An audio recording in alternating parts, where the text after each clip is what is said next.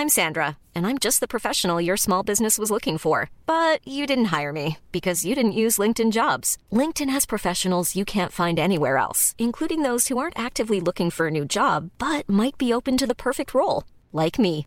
In a given month, over 70% of LinkedIn users don't visit other leading job sites. So if you're not looking on LinkedIn, you'll miss out on great candidates like Sandra. Start hiring professionals like a professional. Post your free job on linkedin.com/people today. Welcome back to Lanterne Rouge Cycling Podcast. We were promised GC Action Deluxe in all of these mountain stages in the third week, and it is delivering. Stage 18 from Oderzo to Val di Zoldo, Palafavera, 160k stage, a break from the five hour, six hour rather, marathons that we've been experiencing, and more of a, I don't know, it's just Long Valley, more of a punchy stage with, apart from the first climb, which is the Passo della Crosetta, I really want to talk about this start. 30k is flat basically, including neutral, and then the longest climb of the day, 35 minutes at 7% with some steeper sections, and a plateau and basically three hours, two and a half hours at least until we hit the next serious climb, which is the Forcella Ciabatta, 10Ks, 7.5%. But both these climbs are fake news climbs. Now, the Chib- Cibiana, I should say its correct name at least once before I, I find it really hard to say Cibiana. So Chibata is comes off rolls off the tongue easier. But this is very much like a, a Mur de or a um, Marie Blanc. It Yep. is 5% for 4Ks at the start, apart from the first K steep, and then a wall of 10.5% for 3Ks. Descent, short little false flat uphill. They Then they turn and do the Coi climb. First two Ks at 8.6%. They're not easy, but it's on a wider, well paved road. Then they turn right, and then it's a one lane road, two Fiat Panda widths, and it's 11% for 3Ks with a 6, 6% the last K or so, or 700 meters. So technical descent, and then a kick uphill, 2.3K, 7%. So it's really, in the last 40Ks, Benji, a lot of climbing, probably, I don't know, 1,500, 2,000 meters elevation gain, and a lot of it's very steep and short. Correct. The thing is, though, the climb at the start also will do some damage on this stage because going into the stage, that KOM battle is ongoing. And knowing that Healy is leading in the KOM battle by like 50 points on the likes of Pinot, 20 roughly points on the likes of Rubio, and so forth, Healy is destined to try to win the breakaway on this stage because we know that the points on that first climb, on the Passo della Crosetta, that's 40 points value. And that's the most of any climb throughout today. And I think the only climb that has more in this entire Giro is the Tre Cime climb, which is the, the Cima Coppi, the last climb of tomorrow, which has 50 points. So that will likely go to a, a GC leader, I would expect. So these are the climbs where the KWM battle needs to be fought. And we see Healy trying to go in the breakaway on the flat section before the climb starts. And I'm like thinking, there's so many people that will try and go in the breakaway in this stage. Should EF not try to use a Bettiol, for example, to try and close down believe it. attacks until they get to the climb and then have Healy try? So today at the start in break formation, we saw really a battle between directors or the teams that knew how the stage was going to play out Yeah. and EF. And I really feel like maybe it's Healy's decision and he just, you know, excited, whatever, or they let him down because FDJ played a blinder for KOM. They let Yep. Stewart on the flat. He was even pulling with Healy a little bit. Um, they let Stewart and other riders, Millard maybe, push on the flat. And it's 30Ks. It's not just like 5Ks either. Whereas Healy's trying to get in the break in the flat over and over and over and over again. Zana tried maybe once, and it's the guys who tried on Mhm. the flat, Haig, Healy, that end up cooked because we hit the base of this climb. It comes back together right at the base, and then everyone's going to do a maximum five minute effort. And Pinot has Yep. been sitting in the wheels the whole time. Zana's been sitting in the wheels a little bit more. And so that was just knowing the break is going to form on the climb. And even if you miss a, a ruler five man break, you can bridge it on a 40 minute climb if you're Thibaut Pinot. So I really think FDJ absolutely knocked it out of the park in terms of KOM today. And, and, and Pinot got in Benji. But we also saw Ineos were marking Santi. I really saw Arensman always on the wheel of Santiago Buitrago. whether that was defensive or whether they were just hoping to get in the move with him because Santi's got bad legs. So Yeah. I I don't know. Was this the day to? What what did you see from the GC teams st- stepping aside from the KOM battle? Well, you're right with a point there because we also saw De Plus responding to Carthy, and that's actually quite an important moment if we take a look Yeah. at this climb because I was deep, diving deep into conspiracy theories here because some odd shit was happening when it comes to Jumbo Visma on this climb.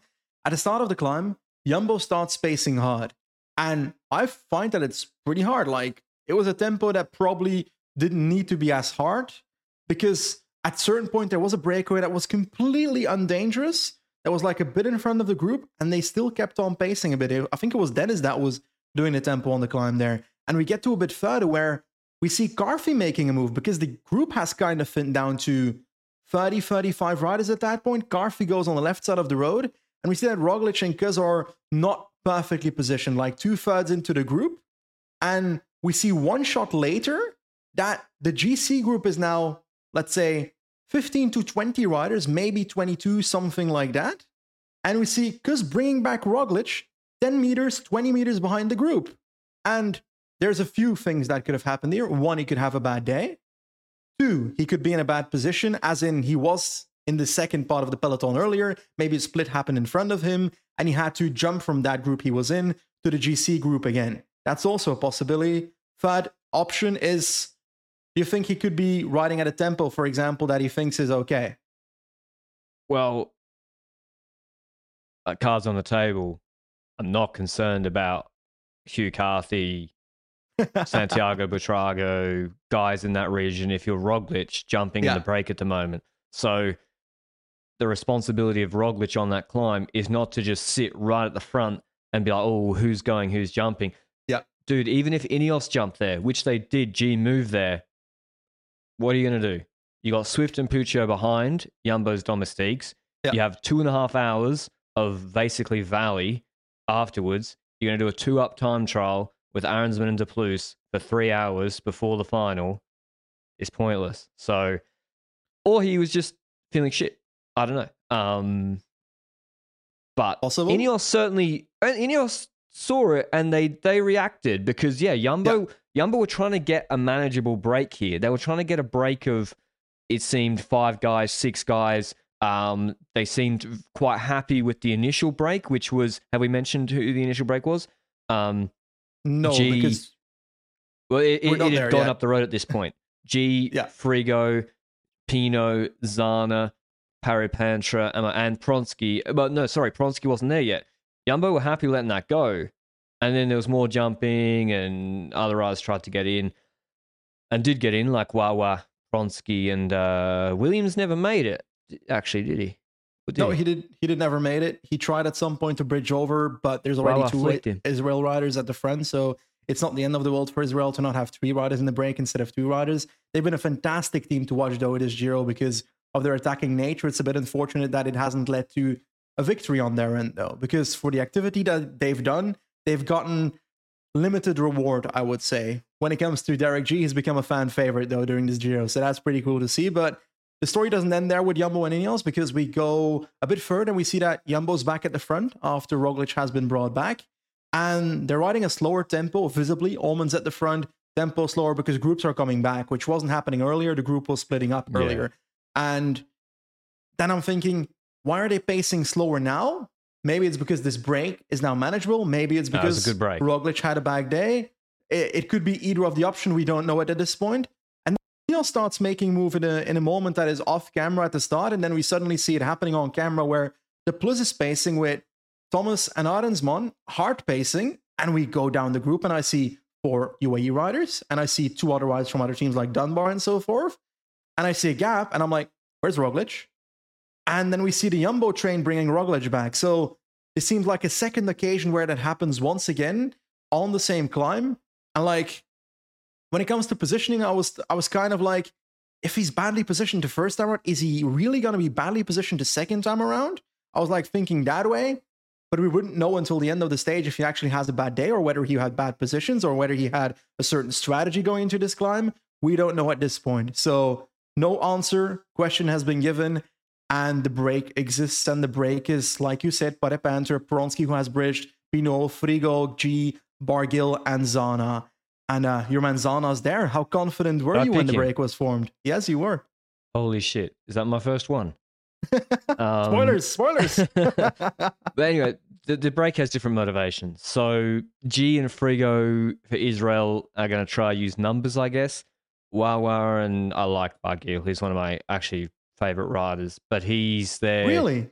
Yeah, I really like Barguil. I think he's really underrated. Um, and I would give him a still a decent contract if you're a good team next. Anyway, by the by, um, Pinot is going for both KOM and stages. GC top top D's is gone, uh, but KOM he took a big leap foot, a big leap forward uh, because he took forty points and on the top of this Cat One where the break was formed, and Healy's not even in the group. So he takes a it's a forty point delta. Uh, APP's going for stage, and Pronsky's just hanging on for dear life. Poor guy was in a Shaspatat. G kept him behind the whole climb. So that's all the action, and then the race really settles down. So we get to the descent in the valley. Swift and Puccio come back. Affini, whoever, Yumbo get everyone back. Yeah. Ackermann comes back before those guys. Ackermann, I reckon Ackermann should just fully commit to being uh, like Ethan Hayter. Like, don't don't you reckon? Do you reckon he'd win more races? I'm being serious. If he was like, actually, at this point in my career, my top end snap is not with Fabio Merlier and co. Why doesn't he just go full lean mode? I'm not saying like he is already lean, so this might be impossible, and be like a Romandy sprinter. Anyway, food for thought uh, Uh, for him. He's won a Giro stage though. He did, he did. I'm just saying he could, but he hasn't exactly been uh, prolific at UAE in his True. contract. Nor was Christoph though, so maybe not the best place for sprinters. GC's a different story, obviously. Anyway, get to the valley, and Puccio and Swift basically let the gap out from two minutes, three minutes, four minutes. Because I initially thought Ineos are going out all guns blazing.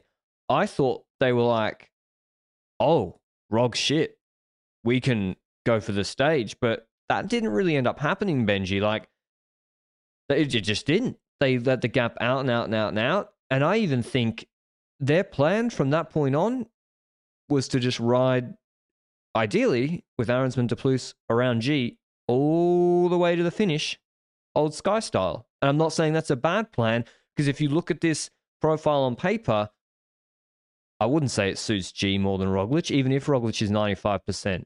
Oh, while I agree with your estimations on which rider fits which terrain the most and so forth, I would say because they tried a second time on the first climb to try and put Roglic in trouble, because that was that was with precision. Eh? They must have seen that Roglic was Yeah, behind the first time it. around, and they launched it to try and see if he would have a weakness there. So from that point on, I thought that they wouldn't ride it to the line, that Ineos would try something on a climb here, put pressure with a certain rider, and see if they see an actual weakness of like putting Primoz in actual trouble during the stage. Because at that point, Ineos was probably thinking, okay, is he in trouble or is he not in trouble? We don't know yet.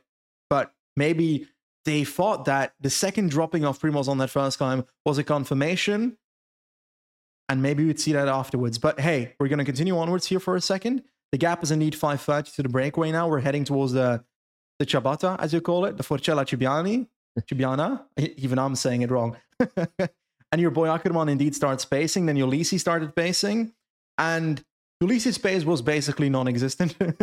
no, yeah, I was surprised because I thought one of Ineos or UAE, because all commentary was like Yeah. Rog shit. Rog's got distance on the first climb. And I do think there is a little bit of like, you see a guy drop and lose 20. I'm not, and I listen, I'm not saying Rog is in Vuelta 21 Mhm. shape. I doubt he drops on Bondone if he was, but based on him losing 25 seconds. But it, it also wasn't Simon Yates losing 40 minutes. Like there's Yeah. some, you know, there's some middle ground that he's not Yeah. complete. So maybe still in the that would- running. yeah, and he's not just oh he'll just drop from a group of thirty the minute uh, third order domestique starts pacing. Now, I, were you surprised UAE didn't take it up because Ineos have you know moved the race along? I, I don't know. I, I actually didn't know what actually I, I I did expect, and this is what ended up happening. I think on Chibata, Ineos decided we'll use De Plus on the steep part, and I think that's Yeah. smart because they don't have Sivakov as well to pace the 8% Ks. They thought, let's use De Plus here, not over his limit, just like a, you know, dropping guys who were like 20th to 25th best climbers in the group. Yeah. The breakaway, by the way, did anything? They just rolled turns, right? Yep. Until they just Chibata. roll turns. I didn't see much action there. They just rolled turns. They wanted to make it to the line. I think Pinot was being quite active because he's also getting closer in GC during the stage. I don't know how far he was going into the stage, but he was getting closer and closer to the Maglia Rosa to the point where he was suddenly on full, full fifth or so virtually in GC. And knowing that, he's probably like, oh, can I push a bit forward? He's betting on two True. things, eh? That's He's betting no, on true. GC? That's, that was what he was doing. And uh, Israel were being very generous, I thought, because Zana, the reason I picked Zana, by the way, if I see a, a guy getting a breakaway, drop everyone in that breakaway after 5,000 meters climbing, after 4,500 Yeah. kilojoules, get in the GC selection of four guys, And then sprint. and then sprint, and then pull for actually not just 20 seconds, like a hard pull, yeah. he's going pretty good. So uh, that's why I was like, are they aware of how good Zana is? And maybe they were, Benji. And to your point, because or maybe Israel were just generous because they didn't try anything. Shabana cl- uh, climb, they it basically everyone rolls turns. Frigo and G look like they're struggling on the steeper gradients. Not surprised. And then on the descent, they're really in trouble. Well, let's do breakaway first and move back to GC. yeah. Um, the descent it then forms a group of Aurélien Paret-Peintre, him and his brother are good descenders, Pinot, uh, Zana, and Barguil. Barguil, I think, is struggling a little bit on the climb. They G comes back, doesn't pull because he's waiting for Frigo. Frigo never comes back, and then they get to the steep part of the climb, Benji, and you can see like it goes through two lanes, bang, one lane wall, and uh, Pinot kicks it off. and Pinot kicks it off, but it also felt like the typical Pinot thing where he he kind of just keeps going without looking behind him. And I feel like if he had looked behind him, he would see that Zana was looking really fucking good in his he's wheel. half wheeling it. the rest of the group was dropping one by one. We saw Warren Barguil and, and G being the last two that held themselves in the wheel of Pinot and Zana. And at that point, I was like, if you're Zana, just don't take over. Pinot needs to ride for GC. He's going to want to ride for GC. Yeah. And you know that if you don't ride, then he's going to flip out. So you might as well try and benefit from it. In the meanwhile, Wawal's getting in trouble. G's getting in trouble a tiny bit later. He was dropped a bit He earlier and came himself. back and then cracked himself, like you say. And then Wawa went over him behind, but they Yeah. were out of the race. It was a two man battle from that point onwards, no? Yeah, and I think when I was watching it live, I also was like, because Zana gave him maybe one pull, like a little, like literally relayed and rolled off. Yeah. And I was like, why isn't he flipping out like he was with Cepeda and Rubio? And I think you're right. He was like, I can move deep into the top 10 here. And also, it's still 13%. Like, if I just ride a hard pace, it's kind of what he should have maybe done with Rubio and Cepeda. Yeah. He can't attack me. I'm not going to lose time to the peloton. And if I attack and stop, attack and stop, I probably still lose the stage anyway. So I actually I don't have any problems with the way the way Pinot rode really because also And I don't think it's so easy to just drop Zana. we didn't note that he basically took every KOM point at this point and is in lead of Maglia He's in blue. Azzurra. Eh? So that's also one thing that he's benefiting of next to the fact that he's moving into the, to the top 10. I think he's virtually at this point sixth or fifth, but the Seventh. peloton, well, I Oh, mean, sorry, yeah, yeah, at this point. at that point in the race, Yeah, he was yeah. sixth or fifth, and the peloton still had to speed up, so that would worsen over time. But it was going to be a one-to-one sprint on the last climb because they couldn't drop each other. They, I feel So like, I, I didn't see Zana attack. yeah, I didn't see Zana attack, and maybe that's because he trusts the sprint. They didn't Maybe- show much of them. Maybe that's because he knows that Pinot will give him a lead out anyway. Yeah, and that's what happened. Now we didn't see much of this group, to be honest. I don't really recall seeing them on the descent at all, or the the early slopes of the final climb. And there's also category two KOM points on this short little punch, which is kind of hilarious. So there is a lot of KOM points available. Barguil's drop G, Zana sitting in the wheel. Pinot leads him out from 500 meters, and Zana is no slouch at all in a sprint. I think he beat who did he beat in uh oh no maybe it was him against Tesfatsion. They were pretty quick in small Italian race, Adriatica, Adriatica Ionica last year, where I think he was actually scouted by Jayco when he was on Bardiani. And yeah, he beats Pinot easily from this region, I believe, in the Italian Championships jersey, which is actually pretty big. Like, that's got to be, it'll be hard to top this for him as a career highlight. Same time Yeah. as Pinot. Buggy third on 50 seconds, G fourth on 103. Aurélien Paret-Peintre fifth, just ahead of Frigo on the same time. So that's the breakaway uh, done in terms of KOM. Pinot goes uh, 63 points ahead of Healy. So huge move for him ahead of Healy. Uh, so even though he didn't win the stage, he moves into seventh on GC and he takes a pretty healthy KOM lead. So that's got to be a pretty a pretty successful day for Pinot. One more thing about the breakaway battle is that I feel like we are glancing over the fact that Zana got some really fucked up long sticky bottles in this stage. I think I counted two or three to the point that it was On actually like it was actually like shameful because he was on a gap on a certain climb and he went to his car they uh, gave, gave a hand to the to, to the guy got a beaten or an energy gel or whatever and got pushed forward entirely to the back of the group to the point that the car almost hit an israel rider in the process like sorry but whoever's in that car should get fined or excluded from the race because like at some point it's a bit too far i don't think it changed anything about the winner of this stage but it should not be happening, but I think we're all waiting to talk about the GC battle, so let's get started. Here we go. So we Roglic doesn't move up. He's deep in the field. The order all day has been in GC order. It's been Ineos, UAE with Vine, McNulty, Formolo, Ulissi, Jumbo with uh, Kuss, Dennis, Bouwman, maybe Hessman Omen, and then Bahrain. Dennis doesn't really move up. He he moves up a little bit. Roche doesn't follow him. I was like, ooh, what's going on here? Ineos enter the climb, the steep part of the climb, by the way. I it's this climb is in two parts. Like nothing happened on the first two Ks. Everyone just assumed position. I'm sure it was hard. They turn right. De Plus takes the front or Arensman. I'm like, Ineos, they're just going to ride it to the line. Why wouldn't they? Uh, Yeah. Unless someone else cracks badly and they can push harder. All of a sudden, Sepp Kuss moves up. Roglic not immediately in his wheel. I still think if that was their plan, they should have entered the climb in first position because you're spending unnecessary watts to move up there. Like, anyway, But- Kuss does.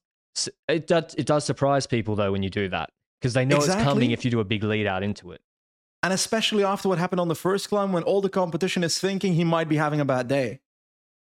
Yeah. Big bluff, huh? Maybe if it was a bluff, himself. if it was a bluff, I fell for it 100%. but on this climb, we see that move. We see Kuss moving to the front. We see Roglic passing Thomas basically into second position there. Thomas directly on the wheel, Dunbar well settled in position. I'm looking for my gone. boy.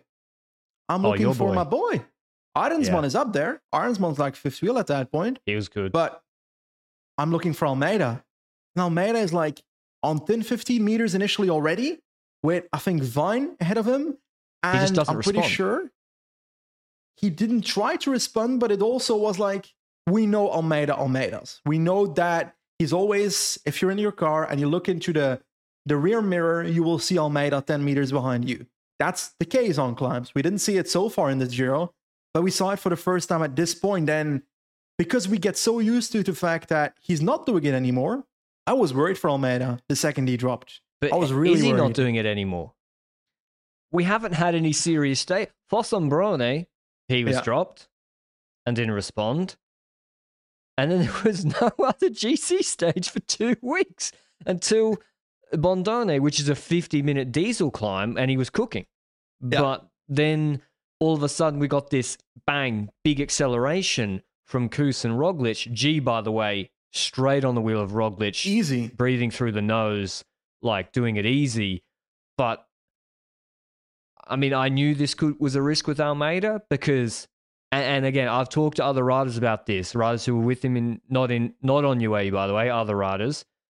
I talked to other riders who were competing for GC at Catalunya, and they're like, it doesn't make any sense. Like, you know how Ethan Hayter tries to ride to, or maybe otherwise try to ride to smooth power and on a steep climb and come back. But it doesn't make any sense because there's a descent, two Ks, there's then a shallow section, and then there's a 7% climb where they're going to Yeah. be going over 30 kph afterwards. And so there's also the last six, 700 meters of this climb isn't steep. It's four, 5%. It's really fast. And there's a little plateau after that too, before the descent proper. And I don't, I don't know whether he can't surge because Almeida practically does. I, I would love to see the power data of him and Thomas for this, Yeah. for the whole final, descent and final. He does virtually the same watts as Thomas, maybe even more watts than Thomas over the whole final. But because he just releases or doesn't respond to that initial move, he, he puts himself in a bad position. And it's different on a long wall where you can come back right Yeah. at the end, like Laporte. But did you think he was in trouble, trouble, Benji, or he was just Almeidering? I think he was in trouble, trouble. I think Really? he was in trouble, trouble to the point that I wasn't expecting him to lose a minute. I was expecting him to lose like 10, 20 seconds. And the reason is that this climb is also so short. If this climb is, let's say, 10 kilometers, 9%, I would not be worried if I see Blockhaus. Almeida on, on 10, 15 minutes. Blockhaus, or for example, I would say Passo Giau is more of a climb that, Yeah. that could happen, the climb that comes tomorrow. But this is a shorter climb, a steeper climb, and these 19% gradients, I've never felt super confident either when it comes to Almeida on those gradients. And on paper, those gradients fit uh, Primoz Roglic more, which we mentioned yesterday, that we expected a, a Roglic move on Coi at this point in the race. And we see the switch around happening. We see Almeida losing Domestique by Domestique, Vine, the last Domestique that is at by his side and super strong. We'll talk about him a bit more in a second. But at the front, we see that Roglic kind of takes over from Kuss because Kuss is kind of temporarily done for. Thomas straight up follows the wheel of Roglic and it's like that for 20 seconds before Kuss is back at the front. So yeah, Kuss was you know going to pace for five minutes or so. It wasn't like a McNulty lead out on Mond when uh, Micah and McNulty just launched Pog in two minutes. Because if Roglic attacks straight off the Kuss pace and he's in the wind, I know it's 11%. Vine is pacing so hard that I think Almeida comes back. Vine had Almeida literally on like four, five, six seconds for a lot of this climb. And Coo- and yeah, Roglic attacks. He can't distance Thomas at all. And at this point, I was thinking Thomas could drop Roglic here. If Yeah. Kuss isn't there, Thomas looks so good. I almost, I think he was even thinking about it. Attacks the best form of dis- defense, but then before anything could happen, Dunbar was dropped by the Roglic acceleration. Kuss then attacks Dunbar back. They're like, what the fuck? Kuss, dude. It's, un- it's unbelievable on this climb. Actually, insane. Because not even a climb that that's good for him. That, that, that is that good for him. And then he just starts pacing Thomas and Roglic again. And I think if Kuss hadn't done that, Almeida comes back properly. 100%. 100%. Because Vine was And well- pacing so hard. Vine was doing a god's work for Almeida at this point. They're still on 10, 15 meters, goes to 20 meters, go to 30 meters, and it stays around 30 meters, 40 meters, 50 meters. Around that range, it goes a bit larger, a bit smaller, a bit larger, a bit smaller, and we see that once we get those helicopter shots of the of the what do you call it again? The dog legs, the hairpins. Is that not the same? Uh, a dog. No, hair, hair pin. Dog leg is slightly different. Maybe, yeah, there's slightly different. Okay, A dog across leg is separate hairpins? roads, maybe. I don't know. Jesus Christ, this is speak all English. this all this road vocabulary. Anyway, a hairpin, and we see the gap there, and it stays the same on literally every hairpin that I see. And Vine is doing a really good job. And at a certain point, I thought they were getting closer, a bit more towards the were. top. And we see that they're coming over the top, and we see that Vine's leading Almeida over the top. And we know that Kuss is a good descender. We know that Roglic is a, a good descender, but A fast descender can be Okay. a fast descender or very, Okay. very slow. Dep- Depends on whether he crashes or not. Yeah, exactly. You go 70 or zero. anyway, so we we see him not going at zero k an hour this time around. He's following Kuss. Thomas is also in the wheel, and I think it was eight seconds at the top of the climb. Oh, I I, thought it was less. I thought it was Was less? less. I swear it was. I thought I thought our Almeida was nearly there because Vine's pushing on a flatter section against Kuss. I swear it was small. I might be wrong. I watched it once live, Um, and I thought I thought our Almeida was coming back because Vine on four percent probably pulls pulls a little bit faster than Kuss if if they get down the descent. The problem was the descent, and also Roglic goes in front of Kuss on the descent. Very technical hairpins. There's like a it doubles back a snake hair figure of eight. Crazy wave my arms, and I was like, Sepp lose the wheel, bruh. I was I was wondering Yeah, why actually- wouldn't lose the wheel to Roglic. I'm sure G would have closed Roglic down, but maybe yeah, he's in front of him pushing very very hard and set, and he's gapping Kuss almost, who's a good descender. And then we see the shot Vines overrun where it came back on itself, didn't crash, but I feel like the way Roglic went in front of Kuss on the descent, I think Almeida should have done the descent in front of Vine as well. Well- I think I think Almeida then closed more time on the descent, I swear, and Vine came back to him later. especially in hindsight, knowing that the Vine thing happened. Basically, that Vine went wide and basically almost rode into the mountain. Because Yeah. that also reduced the speed when it comes to Almeida. And I, I thought they were taking time back on the descent, even Me too. on that portion. I was not expecting that, but they look to be closer at that point. And Almeida takes over, and we get a shot of like 10 seconds later where we see a helicopter shot of Almeida nearly being back with them. So he dropped Dunbar, who was in his wheel when Vine had his problem. He dropped him in that descent, so I I don't want to hear it anymore. Almeida's descending. I don't want to It hear was it fine, anymore. yeah. Absolute perfection. Okay, maybe not I mean, that not far, but it was fine. It was pretty good. it was it was fine. so he was getting closer, and that is towards a group of three riders. And now we come towards that ramp. Now we comes towards the ramp where Pinot and Zana didn't attack each other, but these guys might attack each other. But- we see Thomas and Roglic, and Kuss is still there for the first portion of it. And I'll throw it back to you because you have Well- something to say. Well, this is where the way Almeida rode fucks him over because now G starts pulling hard. G, uh, Uh, maybe even a couple of digs on Roglic. And so, despite doing the pretty much exact same watts on the climb as Thomas, despite doing the descent faster Yeah. than, than Thomas with a higher effort, Vines pulled off because he's done. He came back and pulled a little bit for Almeida after the near crash, and then he was finished. Kuss has pulled off, Kuss, and it's seven percent. I know me and when I do seven percent, it's not so fast. Draft's not important. When these guys do seven percent, it is important. And now he's basically racing against Rog and Thomas, pulling hard on seven percent for five minutes. Not his forte. And even if he was, he just yeah, that's not the position you want to be in. He needed to be back on the wheel before that climb started, and he wasn't. And unfortunately, we see Rog then take over after Thomas has tried a few times, and they cut back to Barguil crossing the line. God, that took so long. Even G and Frigo and Aurélien Paret-Peintre crossing the line. We don't know, but I presume Roglic just puts the head down, and that gap, which I swear Almeida was two mm-hmm. seconds or less from Thomas back wheel at some point in this final, Yeah. goes from two seconds. I should look up the stage results. Would probably help To a lot of seconds, my to friend. 21 seconds on this final climb. And the gap was never over 20 seconds on the hard climb. Yeah. And so, yeah, it was a really, really good work from Roglic. He there were no bonus seconds on offer. I think he ha- he has no choice but to pull full gas.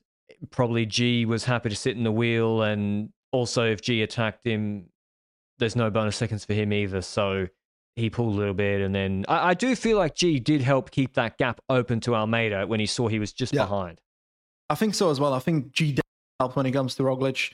I also think that G's probably thinking I need to first eat out the plate of Roglic a bit before I make the move myself to make sure that he's doing most of the work here, which he was.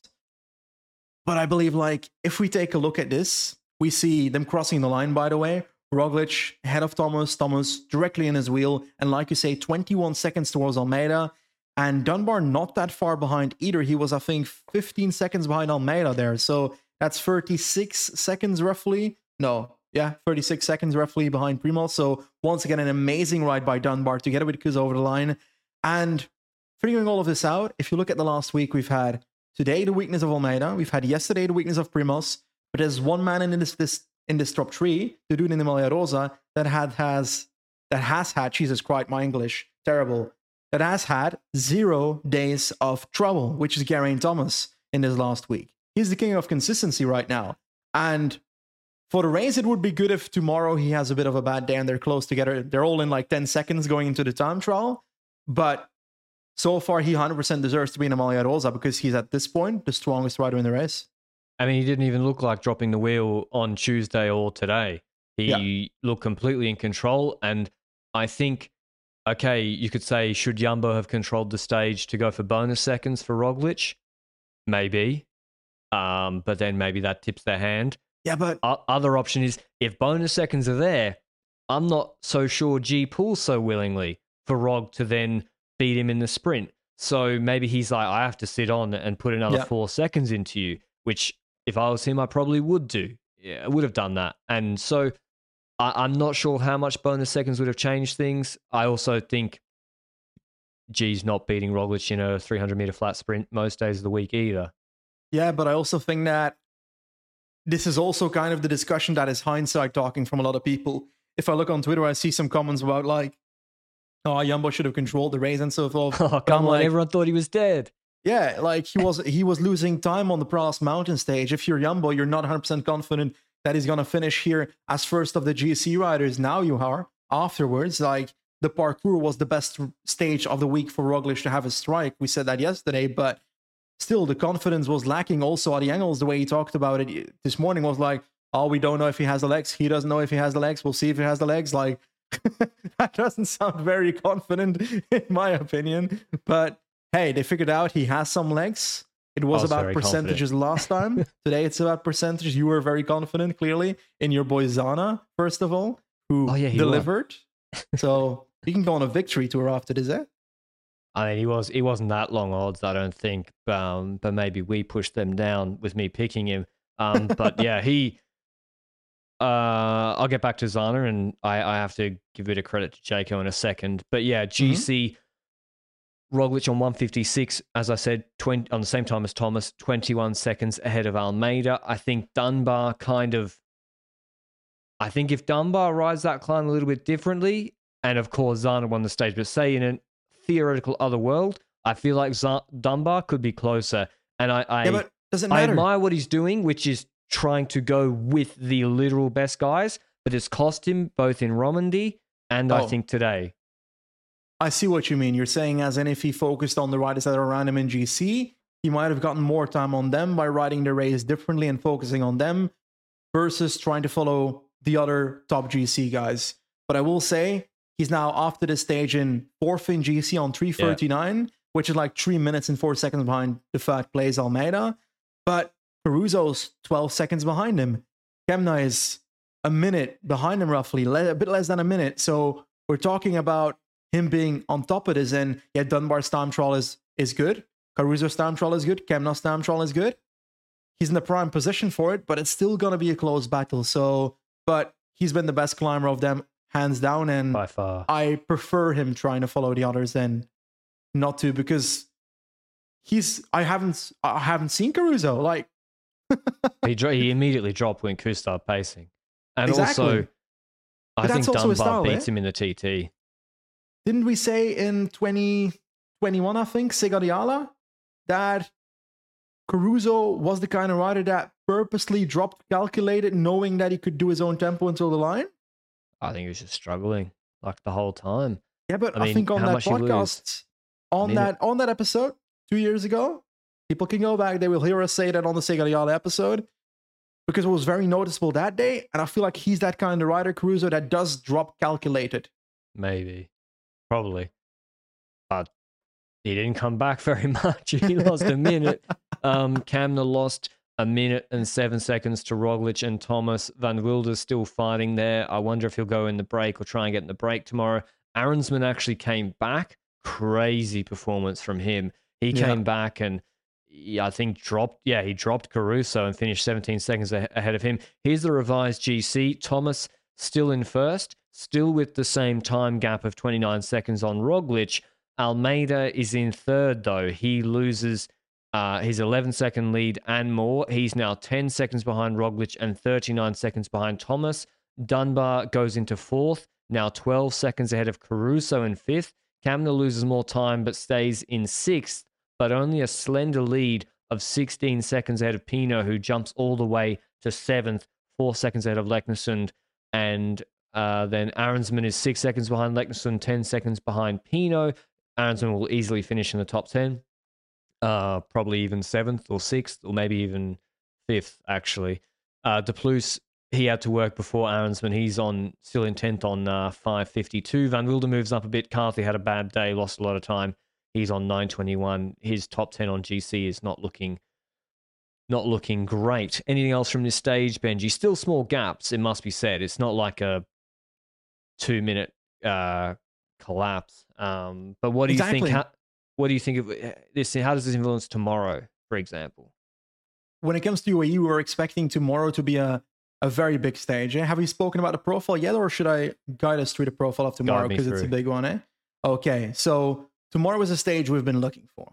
It's a stage I've been looking for because uh, this is one of the two queen stages before the race started of the Giro d'Italia. From Longarone to Tre Cime di Lavaredo, this is where Nibali won decades ago. No, it was this decade still. It's 183 kilometers, so not over 200 kilometers, but the amount of climbing in this race is brutal. We've got the kind of the kind of start where it's flat at the start, but it starts going higher and higher and higher and higher until we basically get 67 kilometers of uphill in the sense that it starts with falls flat and then goes steeper and steeper towards the top of the Passo Campolongo, which is four kilometers at 7%, but in reality, you've been riding a falls flat for 60 kilometers. Then that is basically the start of the climbs. We've got the Passe, Passo Valparolo after that, which is 13.9 kilometers at 5.7%, so also not the steepest climb. So these are kind of the attrition climbs in the parcours, I would say. This is where you would have expected a UAE to have an Ackermann, uh, a Gibbons space, or a Ulissi, even based on today's performance by Ulissi. But then the Passo Giau comes around, which is with roughly 50 kilometers to go, the climb starts. 9.8 kilometers, 9.3%. This is a brutal one.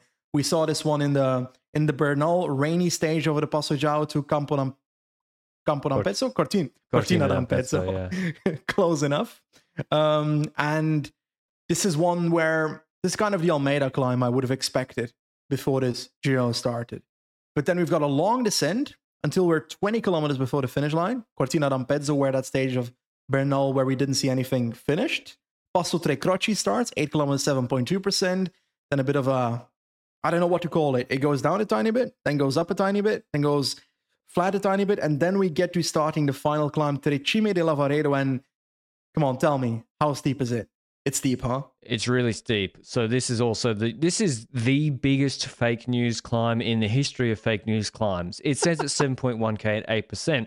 It's literally a 2k warm up of 6%, an actual descent of a kilometer, and then another warm up k of 7% before 10.5%, 15%, 14% kilometers. That's the whole kilometers are 14 and 15%. So it's not a 7K, 7.8% climb. it is a very steep ramp. Also, to the finish, to, to 2,300 meters, this is, I think this is very much like last year's stage. They have mm-hmm. put in a really hard attritional stage. It's how long? How many kilometers? 183.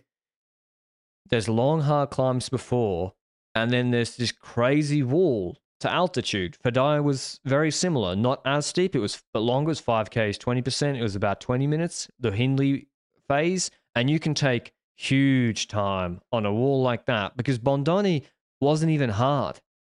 Okay, it was the steep section was 6Ks, 9%. It wasn't to altitude. The yeah. cold climb finishes at 1600 meters. And then it's only 9%. And then the last 3Ks is 3%, 4%. This finishes yeah, it's a wall. So brutal but stage. Last year in Fedaia, we saw that it was basically a really boring stage until we got to Fedaia, where Covi was already ahead from the break. We ended up winning the stage. And then we saw the, the Ineos space for Carapaz, and Hindley just basically countered them completely and destroyed them with Kämna Super Domestic. But when I look at this parcours, I, I kind of feel like looking at the parcours plus looking at the GC that we're going to get a much better stage we have to get a much better stage. But that, that was terrible last year. But that's the problem because yesterday And the day before, I would have said UAE feels confident. They're going to take up the stage and they're going to be like, okay, Ackermann, Ulissi, Gibbons, you're going to pace the first two climbs Yeah. roughly. At five and a half or something. You can do you can do the start of the next one. Um, how many climbs am I in? So Formolo can start Giau, then we've got McNulty. Those two can do Giau basically already punching through. Whether you use Vine already there, that's kind of risky, I think. I kind of feel like you need to keep Vine as a, a Kuss-like role for Roglic. And then we get to Tre Croci and and Tre Cime, and I feel like then you're basically having the attrition warmed up to actually do something crazy on Tre Cime and so forth. But are you too And scared then he just got dropped UAE? on a wall this today. Exactly. So if you're UAE, then are you too scared and will you just sit back? Or will you respond to that by kicking the same stone and going on the wall? Or will you go earlier, knowing that maybe that might benefit Almeida more than waiting for the wall? But you go earlier on Giau, even if you drop Thomas or Roglic, they're coming back. Yeah. There's no And- way. They Kuss Arensman are flying, Yeah. So Vine would have to basically do 40 Ks, include the whole descent, and then the Tre Croci is not that steep. Yeah. And Almeida's having to do more work. I don't. That's a tough ask, and he's only Yeah. 40 seconds back. If he Yeah. if he was three if he was two and a half minutes back with good legs, you got to And- go full on Giau. It's not the last mountain stage either, eh? No, this was the last stage. They can go all out and try and win this Giro. But they've got a, a godforsaken beat of a time trial that comes afterwards, which is the Monte Lussari TT. Very steep time trial, one of the craziest mountains we've seen in a time trial in our lifetime. The craziest, probably. Let's let's just settle that. It's the craziest Yeah. mountain time trial I've ever seen in my goddamn life. And whoever found that is a set is a sadistic fuck. Uh, But that might put fear into riders in stage 19 in the stage that comes tomorrow. And when I look at other teams, Jumbo Visma, I think they'll feel confident, but they will also mostly feel confident on Tre Cime, knowing that the steep sections help today. Well, and then Ineos Benji, if Just if I was advising, if I was yeah, would you? If I was Ineos, I actually wouldn't know what to do. Really? Well, would you be happy with Hmm. 30 seconds on Roglic for the TT? No, I think but it's listen. I'd rather have 30 than zero. true. But I feel like There's no way like Ineos have to take up the race and blow up the race. There's no 100%. way. Agreed. That's way too 100% risky. agree. Ineos to play this relatively defensively, and the, the, the thing I see is that Ineos will should try and benefit from other teams taking it up, whether it's Jumbo or UAE. Let them do it. Let them make the race hard. They're gonna attack e- each other indirectly in the same way that they did the last two days. UAE basically dropped Primos, and Jumbo basically dropped Almeida today. So they've both have weaknesses on their end, and on both occasions Thomas was in the wheel. Maybe this is the occasion that he does the exact same thing, but counters. Because if he goes to line with Primos, then it's going to be risky. But if he tries to counter him on the climb itself for a longer effort, then I feel like Thomas has more of a chance to drop Roglic tomorrow. I think so. I think Thomas is going to be looking for just a moment when, as you said, they've been burning themselves through, and then he, he'll go. And listen, another 30 seconds is huge for that TT. It's not, it's still not that long a TT. It's not an hour long TT. 30 seconds plus 30, a minute. There's no way he loses the Giro with that lead. So, whereas probably with his legs, given that Rog couldn't drop him on the wall today, I, he's probably winning this Giro as things stand going into the TT, uh, Yeah. especially with Almeida not looking so good on the shorter climb. Um, under and especially the steeper ones. Exactly. I, I've never seen the man get out of the saddle in my life. Well, we did when he attacked, Ah, days true. ago. Yeah, yeah. but Fair enough. I wouldn't consider that something he will do in the time trial all the time. So UAE takes it up tomorrow. I don't know. If I was them, I'd probably But then what if you lose another 30 seconds before the TT? Yeah. That's what people will be thinking. there's gonna be, have to be decisions made, and it's gonna be it's gonna be based on whether the riders have the balls to do it or not. Is Almeida going to be happy podiuming for once and finishing the Giro once on a podium, True. knowing that he hasn't been able to do that because of COVID, because of being fourth or something once, being sixth once, if I recall correctly. So he wants that podium probably. And I feel like Almeida's more likely to play defensive than Roglic will. So I think everybody's going to wait until Tre Cime. So I think this means break wins. This is sounding like a big break. Will win. Oh will my win the God. stage. To me, um, Ooh, Filippo Zana, Derek Gee, Pinot. Covi style. Pinot or Zana. I think Pinot's in the break again. Healy looks tired. Not Mate, blaming he's him. close though. P- ah, true. He's too close uh, on GC. Is he He's too now- close? Yeah, he's in. There's no way Bahrain. There is no way Bahrain, Bahrain and Bora allow him in the break. That or Jayco even. True. They cannot let him in the break. He's only a minute off them. Um, Leknessund should try and get in the break. Uh, Rubio should try and get in the break. Van Wilder. I'm going to go with uh, where did Van Wilder finish this stage? Pretty good. I'm going with Van Wilder to win the stage from the breakaway. He jumps Okay. into the top ten on GC. Okay. I think Rubio will also try the same, like you mentioned. I think Buitrago should try and go in the breakaway. I feel like got he's no been legs. he's still 17 in GC though, so he can't be that terrible either. I think Jack Haig has tried a lot but failed the last few days of getting something out of breakaways. Yeah, he'll go. he failed to get into it today. Is this the day where Let Ooh, Vine is in the this break. the day where Let him win. UAE Exactly, that's what I'm trying to Really? get to. I was joking. Is this a day where they just put someone in the break and pretend it's a, a consolation prize by winning the stage, where Almeida just rides on to getting third? I mean, if Vine does get in the break, he will destroy everybody. Uh, He was fucking strong today. yeah. Uh, should Jumbo let Kuss go in the break? Imagine Kuss in the break, dude. On, Pathway versus Shower. Vine. He just start right, look behind. Oh shit, there's no one there anymore. He's got a two minute gap. Ju- Just have Kuss versus Vine versus Arensman in the break. That I think be great Arensman is getting slapped, but All right, Ineos Jumbo UAE, please let this happen. Uh, that's a, that's the battle we really want. yeah. That'd be great. I don't care about GC. I just want Kuss versus Vine for the stage. All right, so who you got? I've got I've got Van Wilder. Oh my god. I'm go- you know what I'm gonna do? I'm gonna stay with my guards. At the start of the Giro, we made it clear that Joao Almeida is gonna win this Giro. And I'm I'm that meme. You did a meme the other week where you were that skeleton guy just sitting there waiting for Ineos to change their plan. But now I want someone else to Photoshop me into that green Pepe frog meme that is sniffing copium.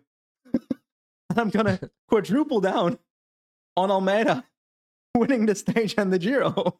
It's I don't believe in it, but it's gotta happen. So yeah, it's happening. I mean, to be honest, based on Bondone, why wouldn't he be the best tomorrow?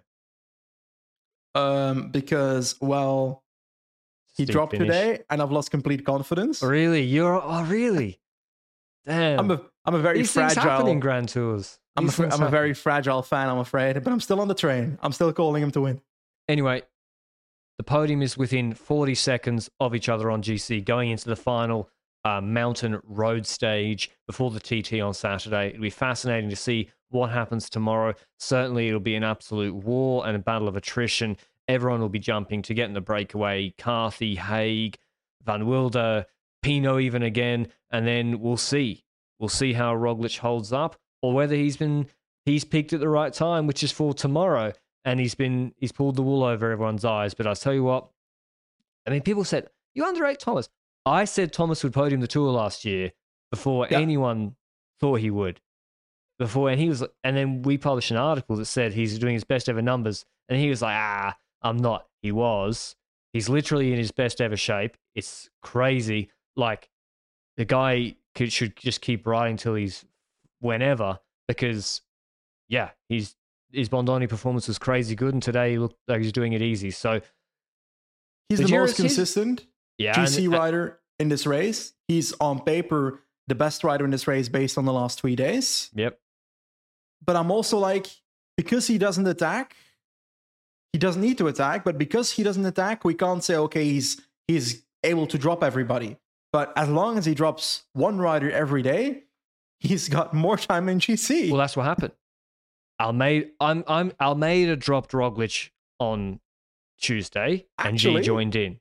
And Roglic dropped Almeida today, and G came along to the party. Now, I, as a general rule, if you can attack and gain time, then you should, and you will. And he didn't on either occasion on Almeida or Roglic. He's also very patient, and he's currently in the Maglia Rosa, and tomorrow's a big stage. So I'm not saying he couldn't have, and I do actually think he could have dropped Roglic maybe on Coi today. But anyway, he didn't. So he's played it right. We'll see tomorrow how they play it. Um, whether they try to, I don't know. We'll see. But By I can't way, wait. Last Someone thing. in the chat noted it. Marco in the chat noted it. But Bettiol was really strong today. he was. And it wouldn't surprise me if he's in the breakaway tomorrow.